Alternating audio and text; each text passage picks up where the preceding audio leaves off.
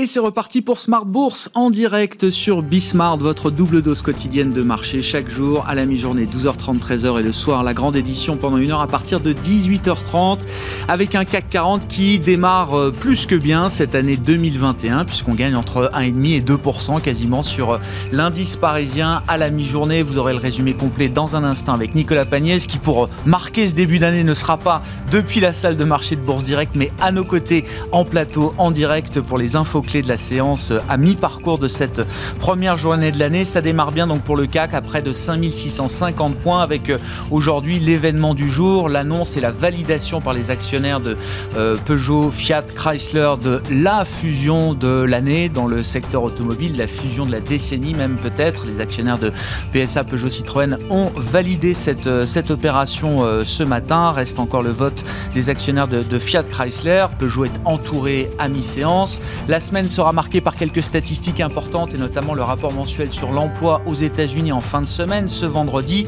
semaine américaine qui sera euh, également marquée encore et toujours par la politique. On y reviendra comme chaque lundi à la mi-journée avec Thomas Kosterg, économiste senior euh, en charge de suivre les États-Unis chez Pictet Wealth Management. Séquence politique importante demain en Géorgie puisque deux sièges au Sénat sont à pourvoir les prévisions, les prédictions des sondages donnent les républicains euh, gagnants, mais on pourrait avoir peut-être quelques surprises et ce serait d'importance si euh, le Sénat était euh, partagé, voire basculait côté démocrate, ce qui n'est pas le scénario central des marchés pour l'instant. Et puis je vous disais donc l'emploi américain qui sera le marqueur de la semaine. On a jusqu'à présent la confirmation quand même d'un secteur manufacturier qui tient plutôt bien, qui fait de la résistance. On l'a vu encore avec les enquêtes PMI définitives pour la zone euro notamment qui ont été publiées ce matin, le Bitcoin qui s'est envolé en fin d'année comme jamais, le Bitcoin et les autres, hein, on peut noter l'Ethereum également dans le, euh, segment des crypto-monnaies qui euh, a quasiment doublé, doublé même un peu plus au cours des dernières semaines. Le Bitcoin lui est allé chercher euh, plus de 34 000 dollars avant de redescendre un petit peu. Ça fait partie évidemment des événements marquants de l'année 2020 qui se prolongent en ce début d'année 2021. Et puis justement, le plan de trading, ça ne change pas comme chaque lundi à 12h30. Romain Daubry de Bourse Direct sera avec nous en plateau pour balayer les grands événements de la semaine et les enjeux techniques sur les marchés.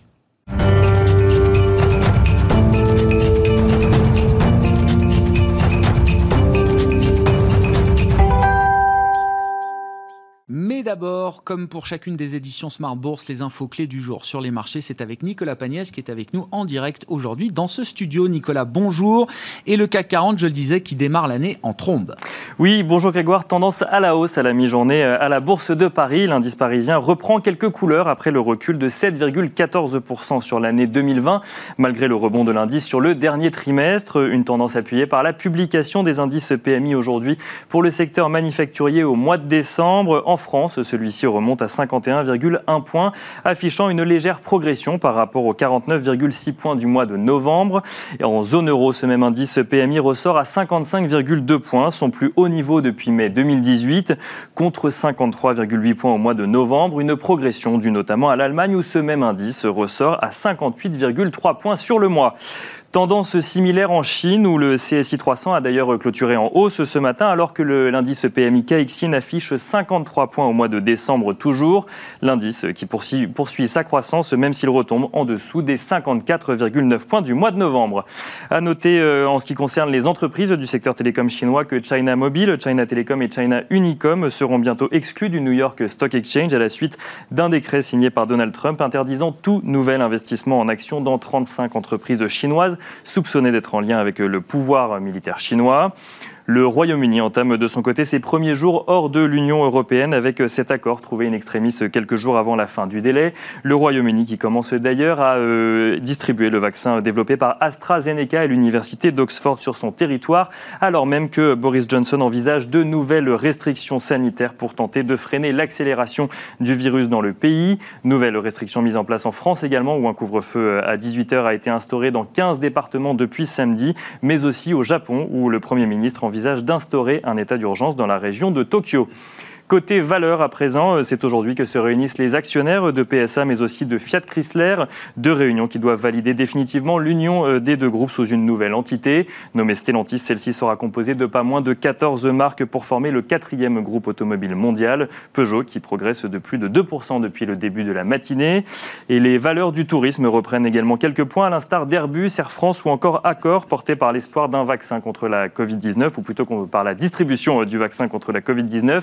En ce qui concerne Airbus, l'avionneur aurait livré près de 560 appareils en 2020 selon Bloomberg. Lagardère recule de son côté. Le groupe annonce avoir contracté un prêt garanti par l'État de 465 millions d'euros pour faire face aux difficultés que le groupe connaît à cause de la crise sanitaire, mais aussi en raison de problèmes de gouvernance. Et on notera que les investisseurs suivront de près aujourd'hui la réunion de l'OPEP, qui devra déterminer si oui ou non les pays producteurs de pétrole mettront en place le relèvement de production de 500 000 barils par jour décidé en décembre. Le pétrole qui s'apprécie à la mi-journée au-dessus des 52 dollars le baril de Brent. Et pour finir, un rapide coup d'œil sur l'euro-dollar. L'euro-dollar qui se rapproche des 1,23 dollars pour 1 euro à la mi-journée. Nicolas Pagnès qui est avec nous en fil rouge tout au long de la journée sur Bismart pour vous apporter les infos clés depuis euh, les marchés. En studio avec nous euh, aujourd'hui Nicolas et demain de retour dans la salle de marché de Bourse.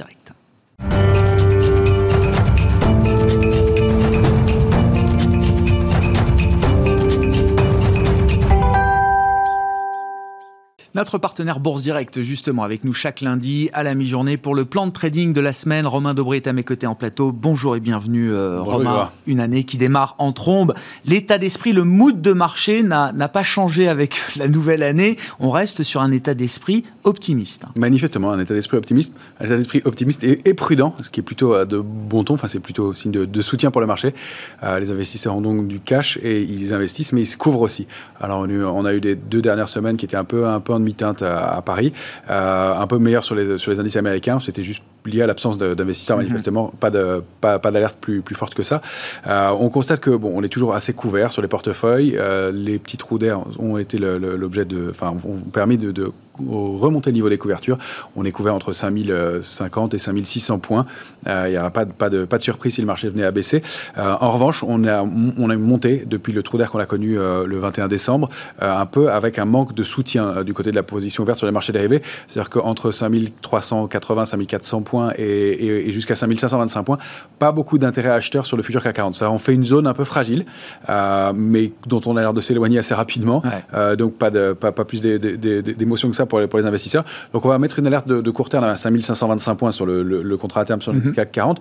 Vous, le voyez ici, donc euh, voilà, c'est aussi la, sortie de l'ancien canal baissier au sein duquel on a consolidé après la grande progression qu'on avait connue au mois de, novembre dernier. Et puis on voit une accélération euh, marquée à, la hausse ce matin, qui sera probablement, elle, marquée aussi par un peu d'intérêt acheteur euh, un peu plus fort. C'est quand même une reprise en, douceur qui se fait. On n'a pas encore le gros gros des investisseurs pour l'instant. Il y a pas mal d'éléments à venir, notamment politiques, et puis du côté des résultats des entreprises américaine aussi dans 10 jours, donc euh, de trimestriel. Donc, le début d'année va être chargé, mais je reviens sur cet optimisme prudent et vous dites effectivement c'est plutôt un facteur positif, un facteur de soutien euh, dans le futur pour euh, les marchés. S'il y a des gens prudents, c'est-à-dire que ce sont des gens qui ne sont pas encore pleinement investis. On le voit par exemple, alors avec les, contrats, les nouveaux contrats que vous pouvez regarder, les contrats ouverts sur sur les contrats à terme, hein, sur le contrat futur. On le voit tout simplement aussi avec le niveau de volatilité qu'on peut observer encore sur sur les marchés, que ce soit aux États-Unis ou, euh, ou, en Europe. Hein. Ouais, effectivement, c'est ça. Il y a une volatilité qui, une volatilité qui évolue toujours autour de 20 sur le niveau actuel. C'est important. Euh, il faut dire que quand on valait 6100 points, la volatilité était à 12. Euh, dans le creux et dans les accélérations, on a connu une volatilité aux alentours de 40-45. Mais là, une volatilité qui stagne entre 20 et 26, ça veut dire que toujours pas mal de prudence de la part des investisseurs. C'est-à-dire qu'on monte en s'achetant de l'assurance, on monte conscient qu'il euh, y a des risques de, de, repli. Et ça, c'est effectivement un, signe de risque sur le, sur le futur CAC 40 aussi. Alors, c'est aussi un signe de force. Il y a à peu près 300 000 contrats ouverts sur euh, toute échéance confondue sur le futur CAC 40. Euh, il y a un an de ça, au mois de décembre dernier, c'était 380 000 contrats. Donc, on voit qu'il y a encore de la place pour construire. Il y a encore de la place pour ouvrir de nouveaux contrats. et donc, c'est plutôt signe positif dans les, dans, les, dans les, heures à venir, enfin, dans les semaines à venir, même si, voilà, on a, besoin d'étayer, de, renforcer tout, ce, tout, toute la dernière structure de hausse qu'on est en train de former là. Bon, si on revient sur les éléments graphiques, alors effectivement, sur le, le, CAC 40 en, quotidien, euh, pour le futur CAC, vous dites le premier niveau d'alerte, c'est 5525 points, c'est ça, Romain? C'est ça. En dessous de ça, on n'avait pas, on pas de soutien, c'était du rachat de short qui a alimenté le ah. rebond. Depuis 5525, il y a un peu plus de soutien. On constate en tout cas, même si le soutien n'est pas très fort, que y a les, mouvements baissiers voient le nombre de contrats futurs diminuer. Ça veut dire qu'il n'y a pas de pression baissière. Les vendeurs sont, sortis du, marché, ils ne sont pas là. Et puis on le voit, la, la réaction importante au-dessus de, de 5349, 5380 points, où là, on a décidé de payer le marché. Donc on a un petit peu le même genre de configuration, et peut-être qu'on est en train de s'en extraire que celle qu'on avait connue entre juin et novembre, où on a patiné pendant entre 4750 et 5000 sans réussir à déborder des niveaux. Là, on franchit un niveau vraiment important à mon sens, c'est 5609, 5616 points sur le futur, qui, donne, qui permet d'envisager des extensions. Alors à court terme, pour la semaine, c'est 5672 points, c'est la cible, c'est un niveau de résistance et c'est la cible graphique de la sortie du, du petit trading range dans lequel on évoluait depuis quelques jours. Et puis, si on veut regarder la, photographie de façon un petit peu plus large, donc un graphique du, CAC 40 en mensuel, on va voir qu'on a un potentiel de hausse qui peut se, se, développer. Voilà, on a réintégré donc le canal haussier de long terme euh, et on, a formé un grand trading range. Donc, on a digéré l'accélération haussière euh, du, mois de novembre dans un grand trading range pour moi qui est situé entre 5287 et 5616 points. Et donc, l'analyse graphique nous permet de, considérer qu'on peut dupliquer ce trading range à la hausse pour aller chercher une cible idéale à 5938 points sur le futur CAC 40 et on a une grosse résistance à 5970. Alors, vous voyez des niveaux intermédiaires. Hein. Il y a 5731, euh, 5862, 5970. Euh, on, va rester quand même dans un marché, à mon avis, volatile. Il y a beaucoup de rendez-vous, il y a besoin de construire, il y a du cash, et on voit que les investisseurs ne sont pas prêts à payer n'importe quel niveau de marché.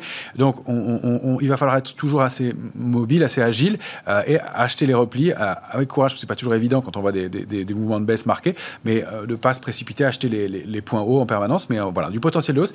Et puis, je vous ai mis le haut de la borne du, du canal haussier de long terme pour vous montrer qu'il y a encore du potentiel et qu'on peut encore développer dans le courant de l'année.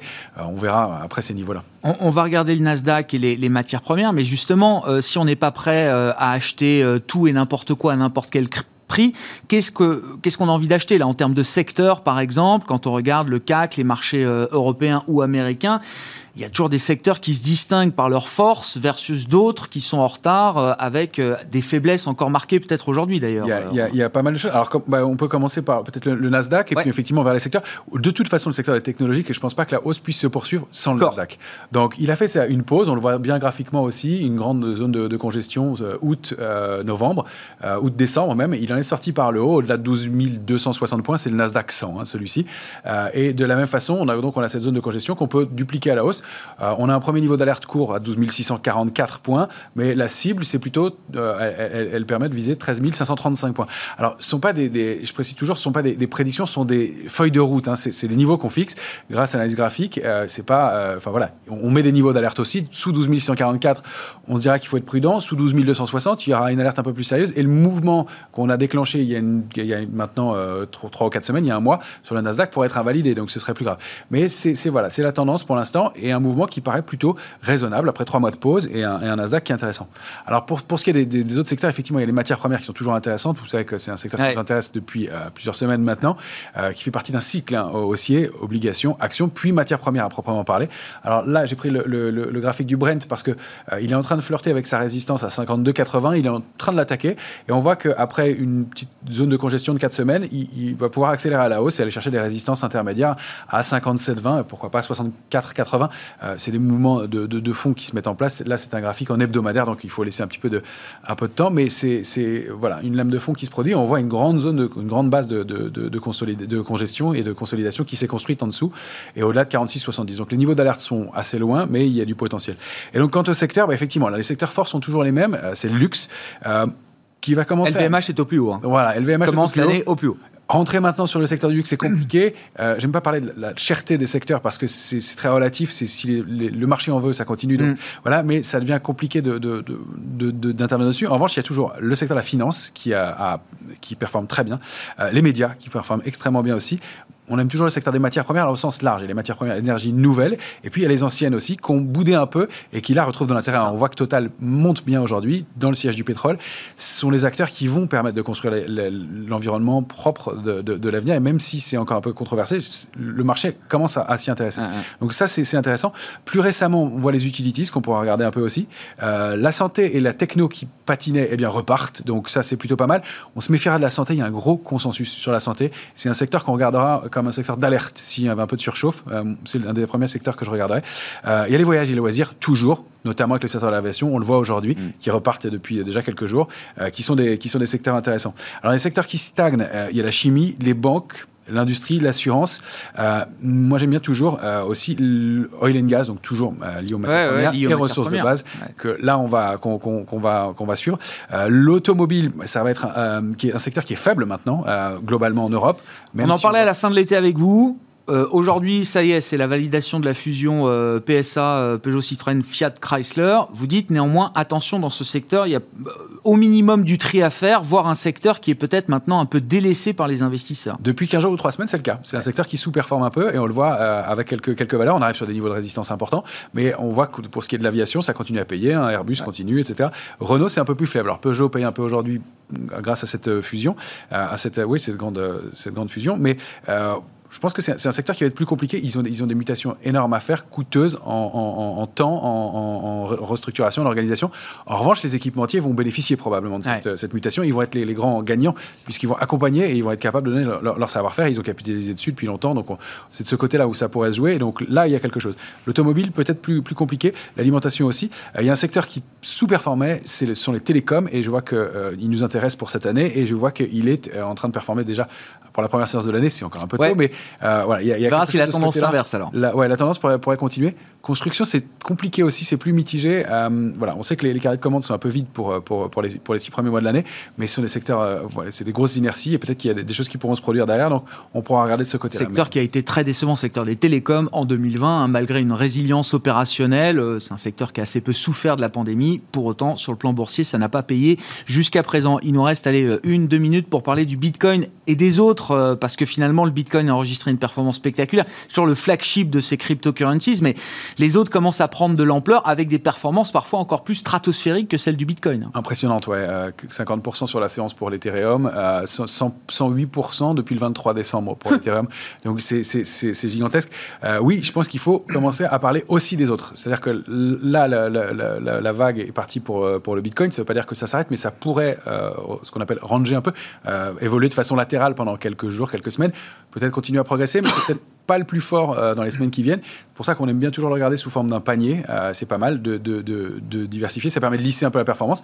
Ça fait rater de la performance aussi, mais ça permet de lisser un peu parce qu'il y a des choses assez violentes qui se produisent sur ces marchés.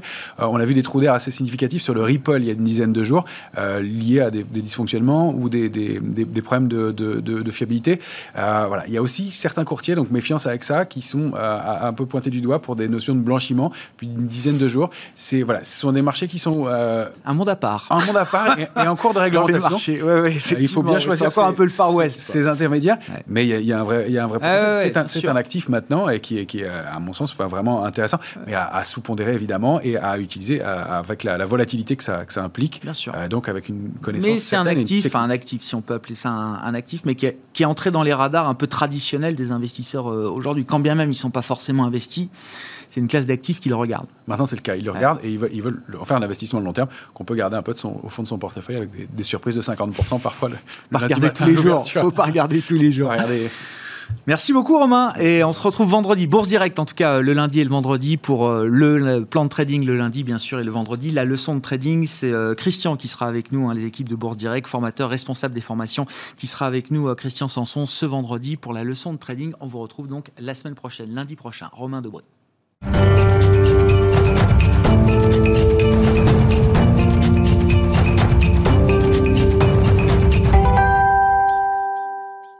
En vient aux enjeux américains de cette rentrée, de cette semaine avec Thomas Coster qui euh, nous fait le plaisir de nous rejoindre euh, à nouveau euh, en visioconférence depuis la Suisse, chaque lundi à la mi-journée avec nous, économiste senior en charge de suivre les États-Unis chez Pictet Wealth Management.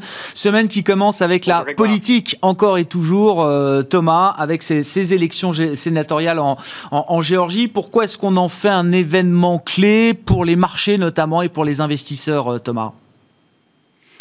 Tout à fait. Alors, on a eu des élections au mois de novembre. Hein, je le rappelle, on a vu donc l'élection hein, de Joe Biden comme, euh, comme président. Mais au niveau du Congrès, en fait, ce qui s'est passé, c'est que les démocrates ont perdu des euh, sièges hein, à la Chambre des représentants, mais ils gardent une majorité. Euh, tandis qu'au Sénat, on a un résultat très serré. Les républicains ont perdu des sièges et, on est sur un résultat à l'heure actuelle, 50 sièges démocrates contre 48 sièges républicains. Et donc les deux sièges potentiels euh, de Géorgie vont faire pencher la balance d'un côté ou de, l'autre. Hein. Donc c'est pour ça que ces élections en Géorgie sont vraiment cruciales. C'est pour savoir qui aura la majorité au, Sénat. S'il y avait majorité au Sénat, certains hein, s'excitent hein, de potentiels plans de stimulus encore plus importants que ce que l'on a eu, puisqu'on aurait potentiellement, euh, évidemment, l'agenda démocrate qui serait beaucoup plus euh, poussé. Euh, néanmoins, moi, à, ce niveau-là, je, je, je, mettrais je, un peu plus, prudent si les démocrates ont une majorité, ça sera du 50-50 avec un tie-break du, vice-président, de la vice-présidente en l'occurrence, euh, et il y aura assez peu de latitude et de marge de manœuvre. Il faut rappeler que le, euh, Parti démocrate est très euh, divisé et il y a des centristes qui ne sont pas du tout d'accord avec l'aile progressiste du, du, parti. Donc 50 voix pile, ça ne suffira pas pour faire passer tous les, ambitieux plans, notamment des plans de dépenses hein, des, démocrates. Je voudrais juste le rappeler à la veille de ces élections en Géorgie. Bon, une dernière incertitude à lever, on va le dire comme ça, dans le sillage de l'élection présidentielle américaine qui aura été le, grand marqueur de la fin d'année sur le plan euh, politique de la fin d'année 2020. Euh, Thomas, à propos de débat au Congrès, donc on parle de l'ancien Congrès, hein, mais euh, il y a eu tout ce débat là en fin d'année, alors autour du plan de soutien du dernier paquet Covid qui a été voté évidemment contre la volonté de, Donald Trump, mais il y avait ce débat autour des chèques. Quel, montant de chèques doit-on attribuer aux ménages américains? Alors je crois que dans le paquet qui a été voté, c'est 6 dollars, mais il y a eu ce débat autour de chèques qui aurait pu être euh, augmenté jusqu'à 2000 dollars. Est-ce que c'est un débat qui est définitivement terminé selon vous, euh, Thomas, ou est-ce que c'est un sujet qui reste sur la table en ce début d'année? Oui, alors déjà, ce sera le, donc le nouveau congrès hein, qui va être inauguré cette semaine. Donc, ce sera le nouveau congrès issu hein, des élections du, mois de, novembre. Hein. donc, concrètement, bah, on tourne la page sur l'ancien congrès. C'est pour ça que le plan, le plan budgétaire de relance du mois de décembre a été voté avec l'ancien congrès, pas le nouveau congrès. Et en effet, il y avait les chèques de 600 dollars. Or, Trump avait demandé des chèques euh, de 2000 dollars par foyer. Euh, il avait même menacé de faire euh, potentiellement un veto du, du, plan de, relance tant qu'il n'y avait pas les chèques. Mais voilà, Donald Trump a fait machine arrière, notamment sous la pression Hein, bah, du, leader républicain Mitch McConnell, euh, qui est donc le, chef hein, des républicains au, Sénat qui insistait sur, euh, sur 600 dollars. Euh, là, c'est intéressant puisque Donald Trump était davantage du côté des démocrates hein, sur chèques de 2000 dollars que des républicains. Hein. on voit, ça c'est comme des, des, facteurs politiques assez intéressants qui sont en jeu. Alors là, la question concernant les chèques, c'est est-ce qu'il y aura des nouveaux chèques une fois, enfin par la suite Voilà, maintenant le, scénario de base, c'est que la Géorgie sera conservée par au moins un républicain, donc il ne devrait pas y avoir de majorité démocrate au, Sénat, et donc à mon avis, ça bloquera en effet des nouveaux chèques. Comme je l'ai dit, enfin, le, sénateur Mitch McConnell est, tout à fait contre hein, l'envoi de nouveaux chèques euh, comme ça de façon indiscriminée aux citoyens américains. Euh, par contre, il est pour euh, potentiellement plus d'allocations chômage, plus d'aide aux entreprises si cela s'avérait nécessaire. Quand on regarde les, déterminants fondamentaux de la croissance euh, potentielle, notamment d'un pays, euh, Thomas, il faut s'intéresser à la démographie. Alors là, on, quitte le, champ politique et les, les débats au Congrès euh, immédiat, mais c'est un point que vous avez relevé ces derniers jours, issu des premiers résultats préliminaires du Bureau du recensement américain pour l'année 2020. Est-ce qu'il faut s'alarmer aujourd'hui de la faiblesse de la démographie aux États-Unis, Thomas? Alors je pense qu'en effet, il faut s'alarmer. Euh, on a un problème de croissance potentielle aux États-Unis. Hein. Alors c'est pas nouveau. Hein. On sait que la productivité euh, est, restée très faible hein, ces dernières années. Euh, mais là, en l'occurrence, on a un nouveau phénomène qui est aussi la faiblesse de la démographie. Alors encore une fois, la faiblesse de la démographie, c'est pas nouveau. On sait que comme dans tous les pays, la fertilité est, très basse. Mais là, ce qui est nouveau et ce qui est nouveau sous l'ère Trump, on a vu un écroulement. Je parle vraiment d'un écroulement de l'immigration aux États-Unis. Or, l'immigration, c'est le moteur économique aux États-Unis la fois, euh, évidemment, pour l'immigration peu qualifiée, mais aussi l'immigration qualifiée. Et on a vu les deux, euh, les deux pans hein, de cette immigration s'effondrer. Et concrètement, on va sur, des, sur une, croissance de la population aux États-Unis euh, à seulement 0,5% pour l'an dernier, basé sur certains chiffres au 1er janvier. Si vous regardez d'autres chiffres qui ont été aussi sortis au mois de décembre, on était plutôt, sur du 0,4. Mais bref, on est sur la plus basse croissance de la population aux États-Unis depuis les années 30. Hein, depuis les années 30, voire même euh, avant le début du siècle. Hein. Donc ça, c'est vraiment en effet un signal d'alarme concernant la croissance potentielle des États-Unis et, aussi le dynamisme hein, américain, puisque ça, enfin, l'immigration compte vraiment pour ce dynamisme américain. Et là, il y a vraiment un, point, de, un, point de, prudence à soulever. Maintenant, la question, c'est est-ce que Joe Biden va changer tout cela, et notamment permettre à l'immigration de se, de se rétablir euh, C'est la grande question.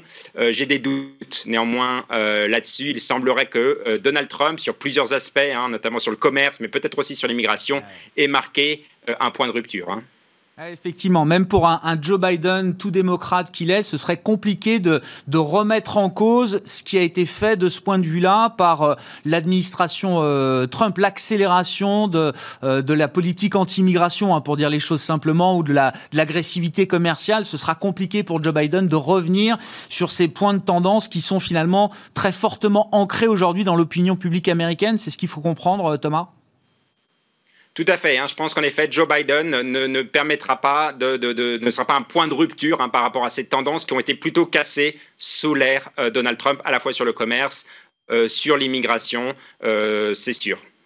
Et puis euh, la semaine, je le disais, si on revient aux enjeux plus immédiats, sera marquée par les, les résultats de la grande enquête sur le marché du travail. Chaque mois, chaque premier vendredi du mois, donc pour le mois de décembre, on aura les résultats ce vendredi à 14h30, le rapport mensuel sur l'emploi aux États-Unis. Euh, Thomas, déjà en fin d'année dernière, vous nous parliez d'un phénomène de, de reprise sans emploi aux États-Unis la job machine américaine qui a quand même recréé plus de 10 millions de, jobs sur les 20 euh, et quelques millions qui ont été perdus pendant la crise pandémique. Mais vous estimez qu'on arrive à un point plus délicat en matière de, création d'emplois aujourd'hui aux États-Unis?